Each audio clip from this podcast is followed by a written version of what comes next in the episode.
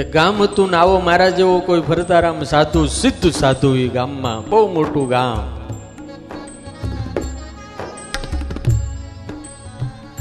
સત્સંગ કરવા જઈ જડો ગામને ગોંદરે સરસ મજાનો સત્સંગ થાય, આખું ગામ સાંભળવા આવે, આખું ગામ. સત્સંગ પૂરો થાય એટલે બધા પગે લાગી લાગી જાય. એક દિવસ, બે દિવસ, ત્રણ દિવસ, એમાં એક વાણિયાનો દીકરો યુવાન પણ ગરીબ બહુ. વાણિયા કોઈ દાડ ગરીબ ન હોય, દિનેશભાઈ ક્યાં વાણિયો ગરીબ ન હોય, પણ અહીંયા હતો.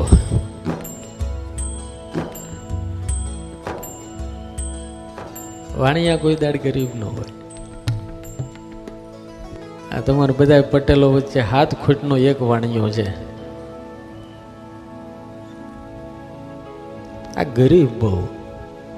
હવે ગરીબ હતો, મા બાપ હતા નહીં, પૈસા નહીં. હું આ તકની વાત કરું છું. એ બધા જતા રહે ને તો એ સ્વામીની પાસે બેસી રહે. એમના એક દિવસ બેઠો, બીજે દિવસ બેઠો, એટલે એક દાડો સાધુએ પૂછ્યું કે ભાઈ તું કેમ બેસે છો? તો કે સ્વામીજી દુઃખી બહુ છું, કંઈક કૃપા કરો. તો કે શું મુશ્કેલી છે? હવારથી હાંજ સુધી મહેનત કરું છું, પરસેવો ફાડું છું, પણ સ્વામી હાંજે ખાવાના રોટલાનું થતું નથી. 30 વર્ષનો થયો પણ કોઈ દીકરી દેતું નથી, એકલો છું, કોણ આપે? સાધુ સિદ્ધ હતા, મહાન હતા. આંખ બંધ કરી ધ્યાન લગાવ્યું, સમાધિમાં આ યુવાનનું પ્રારબ્ધ જોયું. સ્વામીજીને દેખાણું આ તો આજીવન દુઃખી રહે એવું પ્રારબ્ધ છે, આનું કંઈ ભાગ્ય સારું નથી.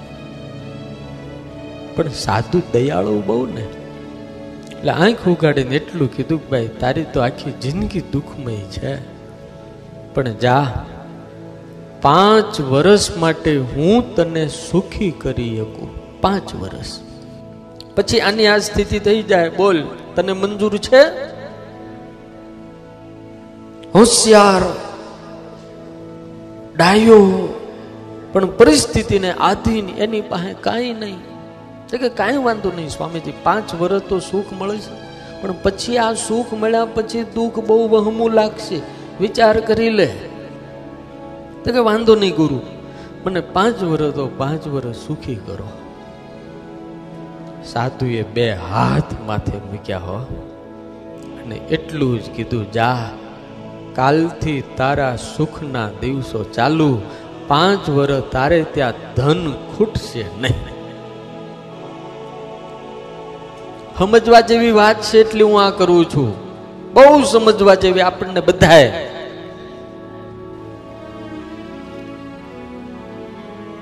અને ઓલા માણસ છે એ જેવો ઘરે ગયો ને બીજે જ દિવસે એને વિચાર આવ્યો કે આ ઘરની અંદર આ થોડાક વાસણો વધારે છે, લાઈન વેચી દઉં, વેપાર કરું. એ કોઈ સંતના આશીર્વાદ ફળે ને એટલે કાંઈ રૂપિયાનો ઢગલો નથી કરી જતા. એ બુદ્ધિમાં ક્લિક થાય અને બુદ્ધિમાં જે ક્લિક થાય ને એ સાચી પડે. ભગવાન બુદ્ધિ પ્રદાતા છે. અને ઓલે વેપાર ચાલુ કર્યો તો ડબલ ને ત્રબલ ને એવો ધંધો હાલ્યો, રૂપિયાનો વરસાદ થવા માંડ્યો, એવા નાણાં આવ્યા, ને એટલે માણા આગળ પાછળ ફરવા માંડ્યા. નાણાં આવે એટલે માણા આવે, નાણાં ન હોય તો માણાય ન હોય. એ 6 મહિનામાં તો લાખોપતિ ને કરોડોપતિ થઈ ગયો. અને પછી તો એમ કહેવાય છે કે બધાએ કીધું કે ભાઈ તારે લગ્ન કરવા? તો કે હા, લગ્ન તો કરવા. કોઈએ છોકરી આપીને લગ્ન થઈ ગયા. 1-1.5 વર્ષમાં દીકરા વાળો થઈ ગયો, પણ આને નક્કી કર્યું સાધુના આશીર્વાદ છે ને 5 જ વર્ષ છે ને ભેગું કરવું જ નથી, સમજવા જેવી, ભેગું કરવું જ નથી, દાન જ કરવું છે. મોટા મોટા સત્સંગના સત્કર્મ કરાવે, મોટા મોટા કૂવાઓ ખોદાવે, વાવો ગળાવે, મોટી મોટી ધર્મશાળાઓ કરાવે, હે જાણતા અન્ન ક્ષેત્રો ચાલુ કર્યા, સાધુઓને બોલાવીને આવા મોટા મોટા સત્સંગના પારાયણો કરાવ્યા. એવું એને ખબર હતી કે આ 5 વર્ષ તક છે, 5 વર્ષ પછી આમાં કાંઈ નહીં હોય, હું કદાચ ભેગું કરીશ, જમીન લઈ લઈશ, રૂપિયા ભેગા કરી બેંકમાં મૂકી, એફડી કરીશ, આમ કરી તેમ કરી, તોય મારા ભાગ્યમાં 5 વર્ષ પછી નથી, એટલે 100% જતું રહેવાનું છે. મને લાવ આ પૈસાના માધ્યમથી પુણ્ય ભેગું કરી લેવા દે, તક છે, અને હું ગમે એટલું વાપરીશ, ખૂટશે નહીં. કારણ કે સાધુ બોલ્યા. 5 વર્ષ સુધી તો એને દાન દીધું. ગામમાં નહીં, આખા જિલ્લાની અંદર એનું નામ થઈ ગયું કે ફલાણા ભાઈની હારે કોઈ ન આવે હો ભાઈ.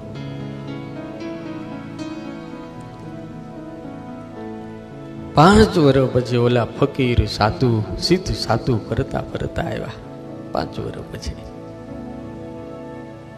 આખું ગામ પાછું ભેગું થયું.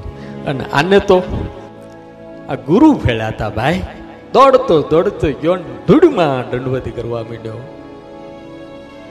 ગુરુએ આમ કરીને માથે હાથ મૂક્યો, ભાઈ કેમ છે? અરે ગુરુ, એક વખત તમારી દ્રષ્ટિ પડીને ત્યારથી ઈશ્વરે છે ને 1000 હાથથી મને આપવાનું ચાલુ કર્યું છે, પાછું વળીને જોયું નથી, અને મને દુઃખ હું કહેવાય ને સ્વામી, આ 5 વર્ષમાં ખબર નથી પડી, અને આ 5 વર્ષ કેમ જતા રહ્યા એ ખબર નથી પડી. ગુરુ ભાઈ તૈયાર થઈ જાજે, 2 દિવસ પછી તારા 5 વર્ષ પૂરા થાય છે, અને જે પરિસ્થિતિ પહેલા હતી એ જ ચાલુ થાય, કાંઈ વાંધો નહીં. ગુરુ આ 5 વર્ષમાં મારે જેટલું કરવાનું હતું ને મેં કરી લીધું, પૈસા જાય તો ચિંતા નથી, પુણ્ય બહુ ભેગું કર્યું. અને સાધુએ ફરીને આંખ બંધ કરી સમાધિ લગાવી, અને સમાધિમાં જ્યાં જોયું ત્યાં તો ઈશ્વરના દરબારમાં ચોપડાના ચોપડા પુણ્યના જમા. ભગવાને એનું જે ભાગ્ય લખ્યું હતું ને ત્યાં ફેરવી નાખ્યું કે આજીવન સંપત્તિવાન રહે. આ જીવન સાધુની આંખ ઉગડી, આંખમાંથી આંસુડાનો વરસાદ થયો, માથે 2 હાથ મૂકીને એટલું જ કીધું કે ભાઈ, દુનિયામાં રૂપિયા તો ઈશ્વર ઘણાને આપે છે, પણ તને રૂપિયાનો ઉપયોગ કરતા આવડી ગયું ને, એટલે ભગવાને તારું ભાગ્ય ફેરવી નાખ્યું છે.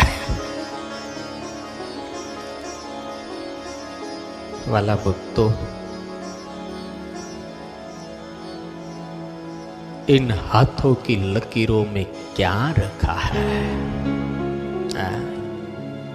भला भक्तो चिट्ठी आई है, पाछल घणा बधा भक्तो आवीने ऊभा है, पाछल बैठा है, मारी बधाने विनंती है, दौड़ता आवो अने बधाए आ रस्तामां बेही जाओ. हेठ पाछल जेटला होय सौथी आगळ आवी जाय ने आ रस्तामां बेही जाओ. हवे आपणे रस्तानी कांई जरूर नथी. इन हाथों की लकीरों पर भरोसा मत करना यारो. समझ में आता है? इन हाथों की लकीरों पर भरोसा मत करना यारो. तकदीर उनकी भी होती है कि जिनके हाथ ही नहीं होते. એટલા માટે ઈશ્વરનું ભજન થતું હોય, ભગવાનનું નામ લેવાતું હોય, આવું કંઈ સત્કર્મ થતું હોય ત્યારે હાથનો ઉપયોગ સારો કરો.